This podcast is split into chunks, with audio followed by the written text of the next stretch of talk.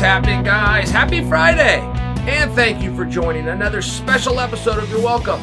I hope you guys are having a great week. Coming up on today's show, I'll continue the conversation around MMA judging, and I'll also talk about a big fight that's coming up in the middleweight division. Plus, might Khamzat Chimaev be getting a title shot soon? That's all coming up later in the show. But first, let's begin with this.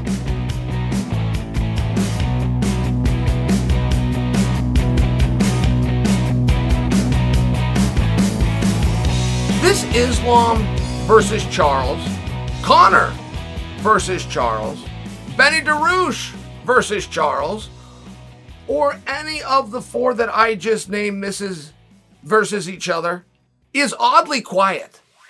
I mean, nobody's saying anything about it. If Conor's going to come to 155, it's an extremely relevant fact. If that is, in fact, what we're going to do, that's the one that we're going to find out last. Conor does not like to give information. He likes to be begged and asked questions, which is why he doesn't give the information. There's nothing left to talk about. Fine. You would think that Charles would speak up just a little bit. Steering his own career would be a very wise thing to do, but historically speaking, that's not something Charles has done a great job of. Now, Islam, who I believe is being looked at to being pulled out of the Dariush fight and placed into a title fight, you would think you would hear more from Islam. Islam's also notoriously quiet.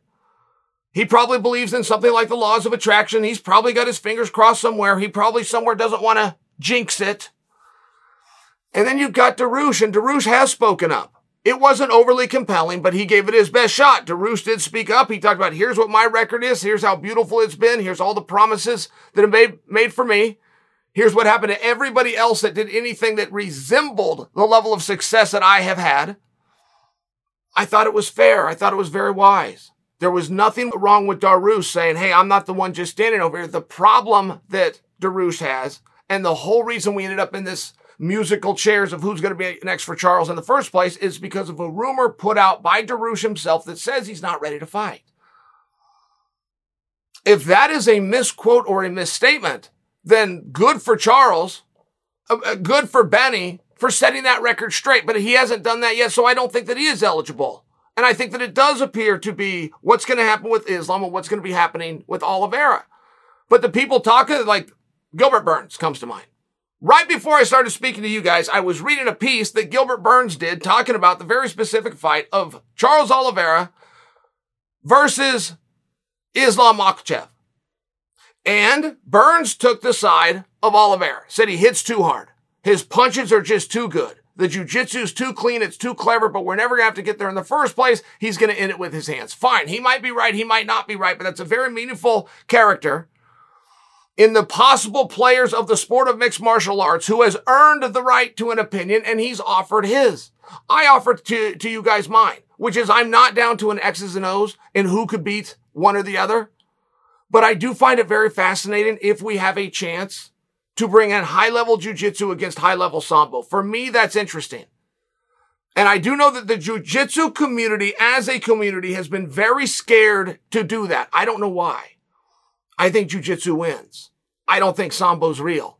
I never have. I think there's a reason that you can't get a scholarship in Sambo. I think there's a reason if you go and attend an Olympic Games, they're not going to have a Sambo village. I don't think it's very real, but we got a part of the world headlined by Khabib and a whole bunch of badasses out of Dagestan that say that I'm wrong. And I do acknowledge that the jujitsu community is very scared to find that out. I can remember the first Abu Dhabi that I attended. It was in 2001 and it was in actual Abu Dhabi. It was nothing but a group of jujitsu guys. They slipped one wrestler in there named Mark Kerr, who had a purple belt in jujitsu, but he had a good look. He's a great big guy and he fought a couple of times on television. Mark Kerr ends up beating all of them and making them all look foolish. But then they also inserted one Sambo guy. The one Sambo guy whose name I cannot produce for you because I never even knew it at the time was 39 years old. Now I get that 39, you're just getting into the sport. Now 39 years old in the year 2001, we all called him grandpa. He was the oldest guy there. But he was like a six degree something Dan in Sambo, and it was like Jiu-Jitsu's way who organized Abu Dhabi of saying, look, we're better than everything, including Sambo. It was really weird. It's like, well, if you really believe that or you thought there was a threat there, you'd have brought in a 29-year-old Sambo star. So all I could tell you is the phenomenon is very real that there is Jiu-Jitsu at the highest of levels, including our leadership, that do see a fear within Sambo. I don't see it. You grab a guy, he's got a jacket, take the jacket off, what are you going to do? I, I don't personally see it. But that doesn't make me right. That doesn't mean that I wouldn't want to see that contested. If Oliveira is for sure representing Jiu-Jitsu, and if Islam is for sure likely, based on all of his previous fights, to get this fight to the ground, and he wants to represent Sambo, for me, that's interesting. It really is. I don't know if that's a selling feature for you guys. I don't know that that's the hottest thing about the fight, but it is really interesting to me. And when you take somebody like Gilbert Burns, and he talked about it's going to end on the feet. What what a great striker Charles is, and what great punches he has. I, I do agree with that. Not that it would end on the feet, but I do agree that you do turn back to that. I've told you guys a million times. If you take a good boxer against an equally good boxer, but the good the other good boxer can wrestle, it will change the entire match because it is not the takedown. It is the threat of the takedown psychologically knowing your opponent has a weapon that you're not sure you can match. I mean, it's the art of war 101. If you ever want to back an opponent down, you need to make him believe that you have a weapon that he cannot match. And it's an interesting thing. And if Charles was good enough with the takedown defense, if he could make Islam truly believe, don't waste the energy taking me down because you're not going to get me there. I'm too good with the defense. That would change the fight. It would change the realm of the fight if he could get that done. But by what Gilbert Burns is saying, forget about the grappling and forget about whether we respect Sambo too much or forget about whether Jiu-Jitsu is dominant. It's going to be stopped right here on the feet. That's compelling to me. That's a compelling match. I don't know why we're not hearing from these guys. I don't know why I'm the only guy talking about it and then represents representatives of Islam talk about the fight. Representatives of Charles talk about the fight. I don't hear Charles talking about the fight. I don't hear Islam talk about the fight. I hear Benny speaking up saying, you better not do that fight because I'm promised my fight with you, Islam, which I plan to win to get me into the fight with Charles. I, I don't know. It's not quite enough. And maybe when they all get done screaming, maybe one of the hesitations that they have why they don't want to be heard, why they don't want to put those aces on the tables is they're afraid that Conor's going to swoop in and take it all, all away anyway. It's a little bit of a perplexing spot at 155 pounds. But there's a job, there's a job opening. If you're going to apply for the job, fill out your resume, raise your hand, and speak the hell up. So in his last fight, Islam Makhachev faced Bobby Green. And I heard Bobby Green say something that caught my attention, and I want to make sure that you heard it too. Bobby Green just went back on Joe Rogan. And I'm telling you guys, they went back on Joe Rogan because you go, yes, Bobby Green to Joe Rogan. Chael, welcome to a year ago. Yeah, I got, he just went, he went back on Joe Rogan. And Bobby Green went on with his own coach. And it was a great interview. And by the way, Bobby Green's coach is this fascinating guy. I don't want to spoil that for you. I, I trust most of you uh, listen to Joe Rogan. I don't want to ruin this bit, but Bobby Green talked about Peter Yan and Fiziev specifically, said that both of these guys use steroids, said that he, they go to Thailand and they can buy it right over the counter. And that USADA, they never, they always get away with it because USADA is just that. It's the United States anti-doping agency. They don't go there and they don't catch them. Now, I'm close enough and don't think that you have to correct me because I'm not looking to make an overarching point here anyway. I'm just having a discussion. That's a fascinating statement. To name a UFC champion and another uh, UFC hammer and associate them specifically to steroids and even say moreover where they got them and the fact that they're able to get through this because USADA is US that they don't go into other countries. So I'm just trying to think off the top of my head. And I go, okay, here, let me, let me just disprove that. Let me disprove what Bobby Green is saying by simply coming up with somebody who tested hot abroad. That's merely with the resources off the top of my head, and I'm stuck. I don't have that person. Now, I could also disprove Bobby's statement if I could just tell you a person who, while abroad, was tested. If I could just come up with somebody who was tested, I will have disproved it. I can't do that either. But my problem, I don't ever know when anybody's tested. I don't know if somebody was tested today right next to me. The only time I hear that somebody's tested is if somebody was tested hot. Or if they make the foolish PR move of putting on the USADA jacket, letting them get their picture taken, acting like they're getting patted on the back when really it's, they're, they're getting told to the world, we think you're dirty and we're still coming. It's one of these very weird things. I don't think that the statement's true. I don't think because USADA, and yes, the US does stand for United States, I don't think because they're headquartered here that it precludes them from testing people abroad. I don't think that's true. And I've got another big problem with this statement. Now, I'm not saying that Bobby Green's wrong. Chael's eye test will tell you 100% of the time, and there is no part of me that's telling you that what Bobby said is wrong. There's only a few things that work, right? And there's a number of performance enhancers that will do their job in terms of make you bigger, faster, stronger. But there's only a couple of things that you, uh, when I say that will work, there are places in the country you can go right in over the counter. You can grab them. That's true. But if you ingest that stuff, it's going to stay in your system for a period of time. You would have to have very good products, of which I could limit down to about three, but you would also know how, how to take them. And believe me, when it, by reading the bottle is not going to do it. So even if you procured it and consumed it while somewhere else, you got to make sure that that clears your system before you get back. And that's just in the vein. The statement that Bobby made is even accurate that USADA can't and or does not leave the country, which I don't think is true. I just can't prove it. I just can't cite for you an example off the top of my head, but I don't think it's right.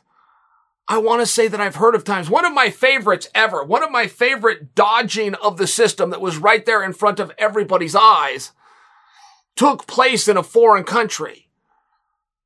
So I don't think that that's accurate. And I had somebody suggest to me, well, couldn't they work, couldn't USADA work with a counterpart? If they were in Thailand, couldn't they work with the Thailand anti-association? No, no, I don't think so. I, I don't think so. Chain of command is of the utmost importance. Who went and collected that sample where that sample sat the entire time that it re- was returned to the United States of America and tested at either the lab on the campus of UCLA or in Salt Lake City would be paramount to a defense if somebody was to push back. Now, I just, I want to go back to Bobby's statement. That is very interesting. He outed a UFC champion and a former opponent. Do we chalk this up to sour grapes? I mean, those, those are uh, slanderous statements. He's citing where and how they got them. I'll just share with you it's not enough. That's rumor. It's rumor. I don't know what all of the rules are in Thailand. I know that Mexico is, is very close to that. I know a number of the guys that go across the border. Sometimes they get their hand on real stuff and some, sometimes they do not. And that's even at a pharmacy window. That's even paying full rate and getting the box that looks like it's shipped up in professional. Sometimes that stuff is real and sometimes it's not. But generally, when you go through that process, I mean, you've got to be extremely careful even if you were to get your hands on what I'll call the good stuff, even if you were to get your hands on the good stuff to make sure that that was not tainted and more overly to make sure that you took that in a fashion that got out of your system before you got in an airplane and before you went somewhere else, where for sure the United States Anti-Doping Agency does exist, particularly if you're under the scope and the umbrella of that of which a champion would have to go through. It's a big claim. It's interesting. It got my attention. I can't co-sign it. I can't say that that's, that's accurate. There are different countries where you can, over the country, get things that here within America, you would need a prescription for. And those are not just performance enhancing. They're performance enhancing and otherwise. But to know what it is, to know that it's safe, to know how to take it and make sure that it's going to clear your system, there's a lot to that. I'm not, I'm not giving an answer on this. I'm more asking a question. Is there any accuracy to the statement the United States Anti-Doping Agency only operates within America. I don't think so. But, but in order for me to disprove that instantly to you without further research, I would just have to be able to recall a name of somebody that was hot due to that agency that was abroad. I can't do that either. Not off the top of my head. I'm willing to bet, I'm willing to bet the statement is not correct. But I can't off the top of my head disprove it. Do you have an example? Can you smarten me up?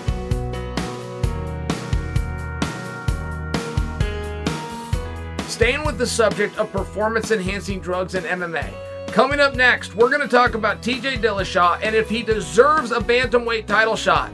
That's in a moment, but first, let me tell you about today's sponsors. As the weather gets warmer, Factor can help you spend less time at home in the kitchen and more time enjoying the warm spring weather with no cooking, grocery shopping, or dishes. Plus, they have the perfect health conscious grab and go add ons like smoothies and juices. Factor makes it easy for my family to eat clean 24 7 with fresh, never frozen, prepared meals that are delicious. You wouldn't believe that they're actually good for you. My family and I are always on the go. Between school pickup lines, gymnastics practice, traveling for work, and hanging out here with you guys, Factor saves us time by delivering chef crafted meals to our doorstep, eliminating the hassle of grocery shopping and meal prep, not to mention cleanup. No dishes to wash here. These meals have been a huge help for my wife and I. Each Factor meal arrives pre prepared and ready to eat in two minutes. That's even faster than ordering, and it's healthier. Their registered dietitian and expert chefs work hand in hand to create meals with nutritious ingredients. They offer vegan and veggie meals, keto meals, low calorie option, cold pressed juices, smoothies, energy bites, plant based bars, extra protein, veggie sides, and more to keep you fueled and focused all day long. Head to go.factor75.com slash chael120 and use code chael120 to get $120 off. That's code chael120 at go.factor75.com slash chael120 for $120 off. Have you ever wondered how your favorite athletes and influencers ensure their grooming products are up to task? They use Hawthorne. Steph Curry says, I can't live without their body wash. And me, guys, I love their fresh aquatic work cologne. Hawthorne is a premium men's grooming brand that makes it quick and easy to be your best with confidence, with skincare and hair care made just for you. They use data from hundreds of thousands of customers to recommend perfect products for your body chemistry, skin type, hair type, and lifestyle. To get started, first take Hawthorne's quiz. They ask things like What's your skin type? Dry, oily, normal. Are you a scent guy? It was actually really quick and easy, and the recommendations were spot on. My family loves the cologne that was chose for me so much. Not only do I put it on every day, my wife will spray it just to make the bathroom smell better, and my son even insists on putting a squirt on before he goes to school. Elevate your grooming game with Hawthorne's body wash, shampoo, and deodorant. And of course, they perfected the process to find your perfect cologne, all to make you sure you truly look and feel your best for whatever comes your way. What's more, Hawthorne stands by their customers. So if you're not completely satisfied, they will retailer your products for free based on your feedback and pay for the shipping. So there is truly no risk. So get ready for whatever comes your way this season by taking Hawthorne's quiz today.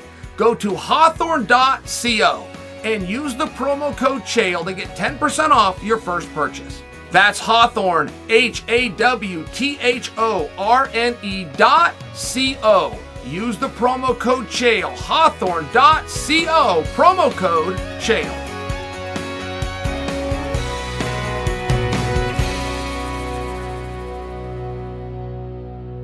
Should TJ Dillashaw fight for a world championship? Or, moreover, what I'm asking you is should TJ Dillashaw be disqualified to fighting for a world championship?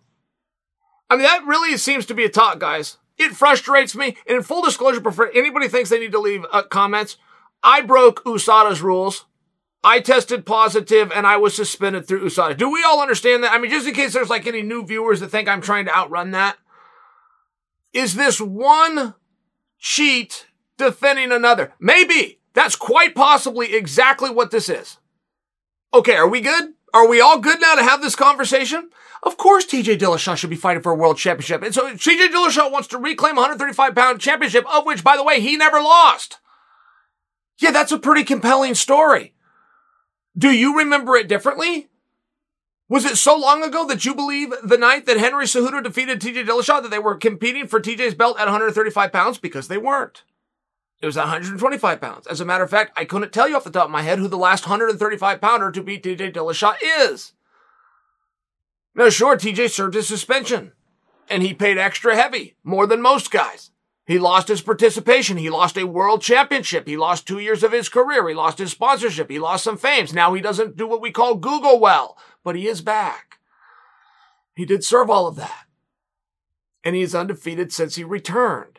Every part of the story that I just said is accurate. So should he fight for a world championship? It would seem so. There's going to be pushback. There's going to be pushback because the failure of the drug test for a fight that was at a different weight class and was X amount of years ago.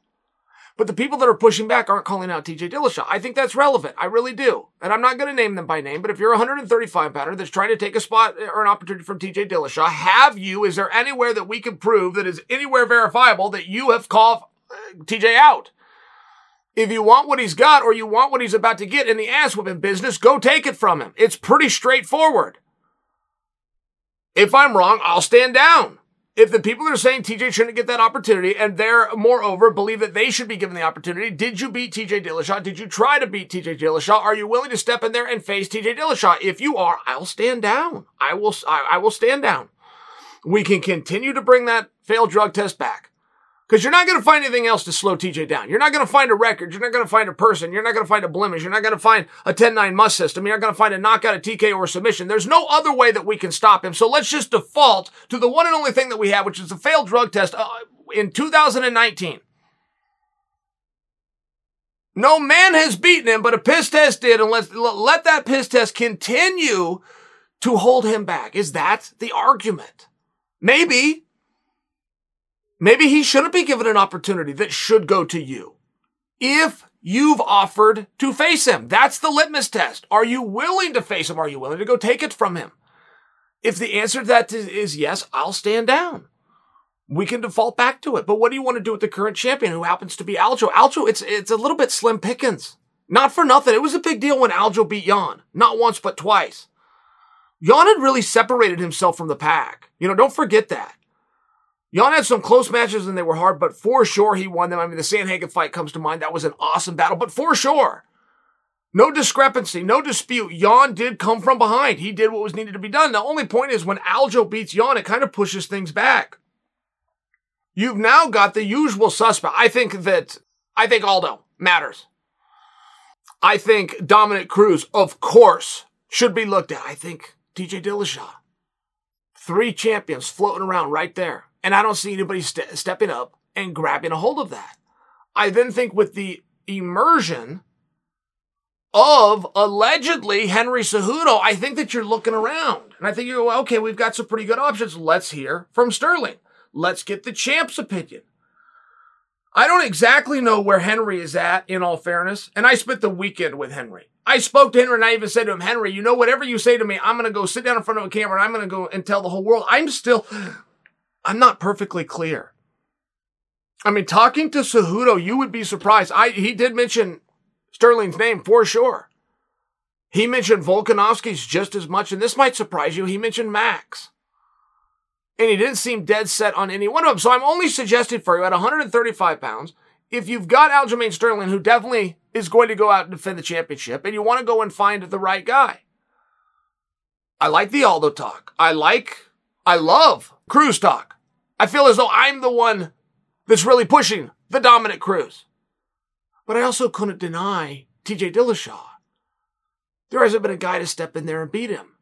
And I feel as though if there is pushback on Dillashaw, or if you feel that that's where the waves are about to go, I don't know that it would behoove you to step up and talk about some kind of a piss test from 2019 as a way of stopping the wins behind TJ Dillashaw it would seem as though in this sport, you should put your skills, your license, and your reputation, put that head to head with Dillashaw. That might be a way to stop him, and it might also be the best way to take whatever you think is coming his way.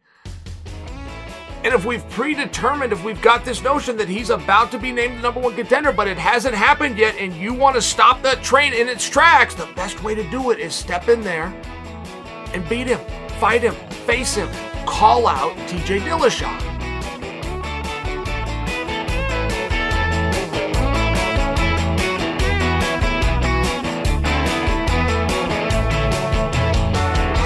Switching subjects.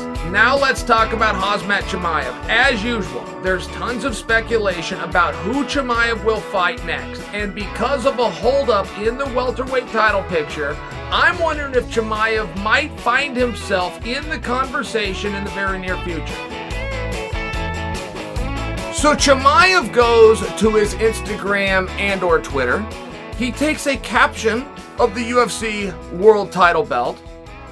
He then writes 100% next to it. What that does is it leads to immediate speculation over an interim championship. Okay, I, like I'm in.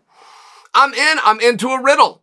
I'm into a rumor. I'm into a riddle and a rumor started by the most interesting guy at 170 pounds who happens to be Chimaev. And not for nothing, while I don't believe this in the least, I do know we ad fiercely adhere to the rules that we make up on the spot in this sport.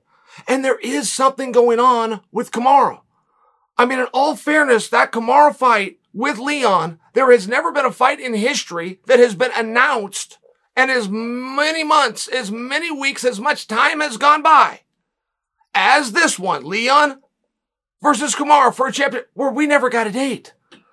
It's just simply never happened before. What do you make of that? Mm, probably nothing more than Kamaru had a bad hand. We for sure know the opportunity goes to Leon. If Kamaru can't get out there and fight, we'll just have Leon wait. Like, I don't think there's any conspiracy there. I think it's very blunt and very right in front of us. At the same time, the history of the sport says if the champion can't defend for whatever reason, including injury, that we are eligible now to bring into a, an interim title.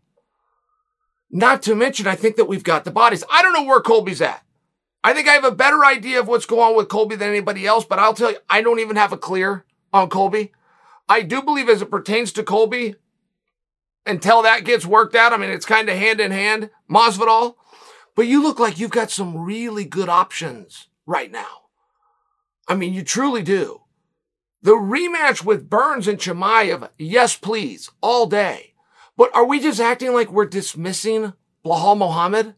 There was a rumor came out, I think it was yesterday or the day before. Perhaps it came from uh, our good friend Ariel Helwani. But somebody of Ariel's clout had speculated that that coveted ABC spot, that coveted main event that was going to be Chimaev versus Colby Covington, and also we didn't hear much about it.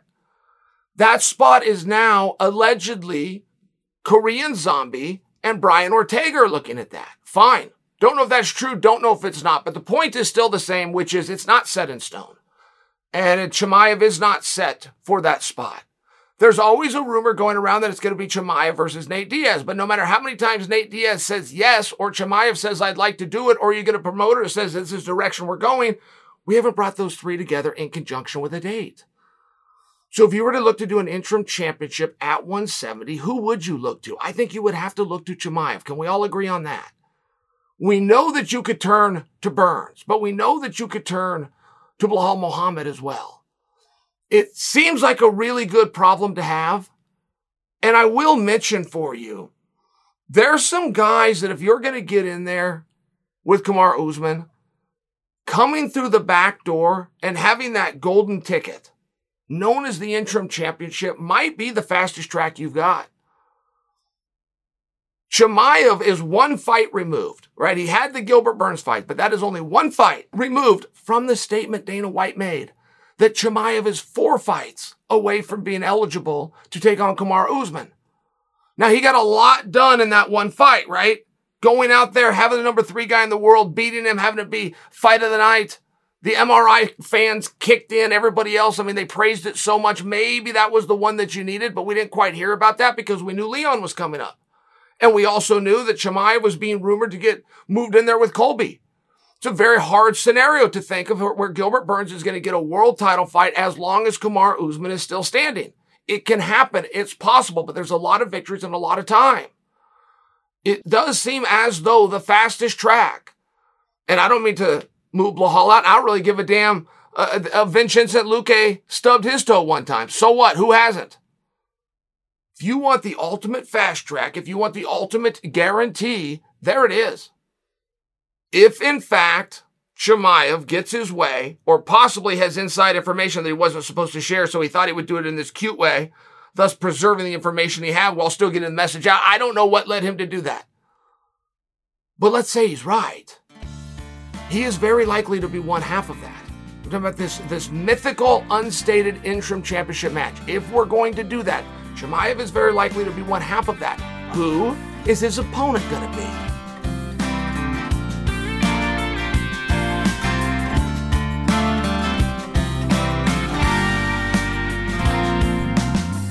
So, as you know, Chimaev has fought at middleweight before, and speaking of 185, a big fight in that division looks like it's going to happen this summer. Luke Rockhold and Paulo Costa finally have agreed to fight. Now, what did that look like? What do you suppose that looked like behind the scenes before the contracts were signed, put in a fax machine, and was alerted to us, the public? I imagine, right? Because I'm talking about the weight of Paulo Costa. I love that fight. Paulo Costa, number one contender. No doubt about it. Luke Rockhold, former world champion. There's only two, off the top of my head, there's only two former world champions floating around that division. You got Luke, you got Weidman. And now that I've said that, I realize that you've got Whittaker. But my point being, pretty special. Pretty special guy to get aligned with. I could see the hustling and the maneuvering being worth it. The squeeze being worth the juice for Team Paulo Costa to get Luke Rockhold. I'm not sure that shoes goes on the other foot as well. What does Luke want Paulo for? And he's wanted him. Luke has wanted Paulo Costa for a meaningful period of time. How come? And what does that look like? If you're Luke and you're coming back, Luke's been out for a period of time. This, in some regard, definitely fits the criteria and serves as a comeback fight. There's a lot of things that you need to have just right for your comeback fight. So if you're Luke, you're sitting there with your team and you know full well we're signing a contract for 185 pounds, and I know without question my opponent is not going to weigh 185 pounds. What then? Am I good enough just with going through camp? Am I good enough just with the media? That gets me a little further along than I am right here. Am I fully aware that there's no fight between the two of us at the end of this experience? Or am I willing to make concessions? And how far are those concessions? Three pounds? Do you sit down with your team and say, hey, look, don't even bring it to me? When he misses weight, the UFC is going to come to you and ask, am I still willing to do it? Do not even bring it to me if it's three pounds. Don't put that stress on me. Do not provide me with that opportunity to look like a chicken or not. I'm a tough guy. I'm signing the tough guy paper, but I'm telling you in full disclosure, my toughness has a limit and it's plus three over agreed weight. Is it five? Is it seven? Is it 10? What is the number? What is the number that Luke is willing to go through with this anyway? Because Paulo can't make weight. Paulo's not going to make weight. I'm not looking into some crystal ball here. We know as human beings, we don't get smaller with time. We know about the work ethic and the training of Paulo Costa. We know that Chael personally has made a very loud and boisterous push to get Paulo out of that division completely and just get him a fresh coat of paint and a, a new start at 205 pounds. Now, if I'm wrong and he pulls down to 185, fine, eat my words, but I'm very comfortable in telling you guys that's not going to happen. The odds makers, if they were to set a line, would back what I'm saying. He's going to miss weight. So how much of a miss still gets Luke to say, to hell with it, let's go on and do it? Marvin Vettori wasn't even offered to be put in that spot. One day before weigh-ins, they drew up a whole new contract and call it a, a catch weight. Did it 195 pounds. Now 195 ended up not working. They did a whole nether set of paperwork, made it 205 pounds, of which Paulo made. Point is, though, Marvin Vettori, there was no air at the scale because they got the paperwork in line, and there was also no 10% comes Vettori's way. So how much is Luke willing to play should he be put in that position? Paulo Acosta is a very dangerous guy. We can all agree to that. Paulo Acosta can crush you. He can hurt you badly at 185 pounds. If he's dangerous at 185, what do you think he is at 189? What do you think when he suffered down to 185, but now he's only suffered down to 193? I mean, it's a very real thing. And I imagine that Luke already has a built in mechanism, whatever that is. But whatever that is has to entail, don't come and put this on me. Your guys' idea was 185. You're the middleman and you got him to agree to 185. I'm signing off on my part. What's the real number? What's the real number inside of Luke where he quits trying to look brave and he starts arguing towards professionalism and he makes Costa do it for us, the audience, to be able to witness the match. What do you think it is, guys? Are you against me? Do you think he can do it? He can go ahead and get to 185. They get one pound non-title fight, so 186. Do you think he can do it? Or do you think the real number is about 191?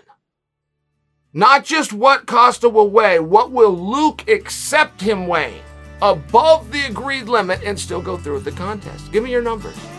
I'll set it there. You give me an over and under. Let's set the over under at 191 pounds. To close out today's show, there's been lots of talk this week about judging in MMA. And before I head out for the weekend, I want to weigh in on it. So, guys, I've alluded to a couple of times, and I've kind of beaten around the bush about it. An alleged meeting that is going to take place between judges of MMA and announcers of MMA. And I, I very much, I've been very passive aggressive to tell you guys I don't think that meeting should take place. I've been very light on it. I've danced because I might be one of the people that's asked to go into this meeting. I'm certainly not going to go in there uh, rude. If that gets put on my schedule, I would show up. But if that gets put on anybody else's schedule, I think that they should show up. I don't push back. I'm just pushing back at the mere premise. First off, what would the point of that be? Let's just start with that. Is it so that the announcers that are, that are broadcasting can make a better show? If it doesn't have to do with that, I'm going to question right off of Jump Street, what are we doing here? If it's not to do a better show, is it to do a more accurate show? Okay, great. And those, those two things aren't always the same. But fair is fair. And if you want to smart up the announcers that are speaking against the judges, so you want to get the judges together, okay. We don't have a problem yet. The problem is if it's the judges or the officials that are coming into the room with the announcers to get everybody on the same page right there, wrong. It is not the judges or the officials set of rules. That came from the executive director. So if the executive director is to inform the judges, officials, referees, what have you, but the executive director is then removed and you now have the officials and the judges that influence the announcers, we're not on the same page. At least we're not on the correct page, which is the executive director's page who has been removed from the meeting. It's a very, it's very strange for me conceptually. And I have beat around the bush and I have been very passive aggressive about this. But now Dominick Cruz has come out and has talked openly that this meeting is supposed to happen. Daniel Cormier passive aggressively went through something known as Twitter over the weekend and said that he was looking forward to this meeting because he was looking forward to going to school. Why would Daniel have to be going to school? Why would Daniel have to be the one that's getting smartened up? Aren't we already approaching it from the wrong foot? If Daniel Cormier is going to this meeting and he's approaching it from the I am wrong, you tell me are, are we not any more equals here? Daniel Cormier, who has been there and done that, would seem to me has just as much to offer the officials and the referee, who, by the way, it's not their set of rules. It's their interpretation of the executive director, who conveniently is not part of the meeting. That's weird. Now, a number of people have said silly. It's very silly when they say to judge MMA, you should have had to have done MMA. It's a very silly statement to an objective person like myself. I'm just sitting back going, where, where on else, where else on earth would that be true? Would the judge who's looking at an accused criminal for bank robbery, like would the judge to be objective and to be fair, would the judge at one point in his life had to have robbed a bank or had to have been accused of robbing the bank? See where it gets ridiculous? The doctor doing open heart surgery at one point in his life for him to be effective would have he needed to have had open heart surgery. I mean, do you, you see where this whole thing gets to be really ridiculous? Now you are open to interpretation and then you can always have your, your conversation back and forth and we're never going to settle it. It's never going to go away if we're all going to just go ahead and, and get along because we sat the announcers and we sat a group of officials together and therefore what's said over the airwaves is a little bit nice and a little bit more friendly. Uh, that is true. That, that would achieve that. I'm just pushing back going, wait, I'm a viewer. I've seen every UFC except one. I missed one. Matt Hughes fought Carlos Newton part two. Never saw. Only UFC that I've ever missed. Possibly the only MMA that I've ever missed, but in all fairness, for right now in present time, there isn't a big pushback amongst the officials and the commentaries as is. There is not a huge pushback whatsoever. This is not some battle. I do feel that the announcers at times are making mistakes of sharing unofficial scorecards. I think it's a mistake. If you have three announcers up there that have an unofficial scorecard in the first place and you're going into the third round and the first two and they all see it the same, it seems as though why are we even watching the third round? I think that it hurts the show, but it has nothing to do with the sport. That is purely from a production standpoint and that's purely an opinion of me. So at the end of the night, if the third round does go round and the judges all have it wrong, now they've got to either admit, oh my gosh, I had it wrong, or they have to push back at the other people that saw it the other way, which are the judges. So, so now you've just got human nature. So what? So you want to solve this entire problem? Quit having the announcers give their unofficial opinions. That would solve the entire problem. Now, if you think that that hurts from the show and you think that they should be able to do that, then we can have that conversation too there isn't a make believe scenario where the judges and the announcers are at odds right now. That is not true. The Holly Holm fight, just by example, was very close. It was hard to judge. The judges themselves did not agree with one another, which is why it was a split decision. It was very fair. It was very appropriate. If there's anything that will piss people off, this is from promoters to handicappers to fans to announcers, everybody alike is when you have a decision that is flat head scratching and absolutely nothing happens. That part is a little bit frustrating. Where all you got to do is get the people in the back. Hey, we're going to review this. We're going to have a talk. As a matter of fact, we did. We, we watched it. We had it here. Whatever it could be that just shows that there's some type of a justification and or a learning experience. And I'm going back 25 years. The only thing that has ever upset anybody ever is in the event that you have ones that are very obvious in one direction, they go the other way and there's no review. That's the only thing that's ever upset anybody. In the moment, in the battle, in the heat, we don't all have to be seeing the same thing. It is true, historically speaking, that judges do not understand the effectiveness of a leg kick. That is true. That is a gripe that great leg kickers, Chuck Liddell comes to mind. That's true where Chuck will land three powerful leg kicks that are the power of a baseball bat being slammed into somebody's thigh. Somebody else throws one punch, but it, it gives some swelling. And the person that got a little drip of blood from the nose or a little swelling, but it was to the face and it was more visible will be scored better. That is true. That is a piece of human nature. But to make believe that a judge has to be represented in, in, in, some regard or had to have some kind of a history or some kind of a background in order to follow the administrative rules, of which are very clear, that's not true.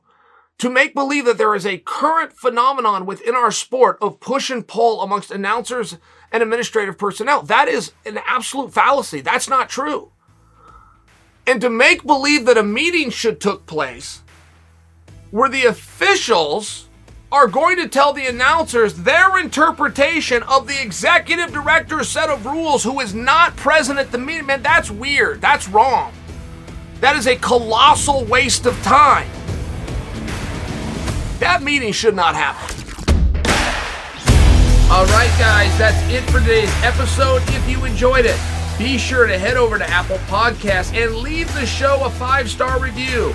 Also, I'm on Twitter, Instagram, even TikTok. So if you just can't get enough of me, you can find me on all of those platforms. And if you want another podcast, then make sure you're back here next Wednesday. Until then, I'm Chael Sonnen, and you are welcome.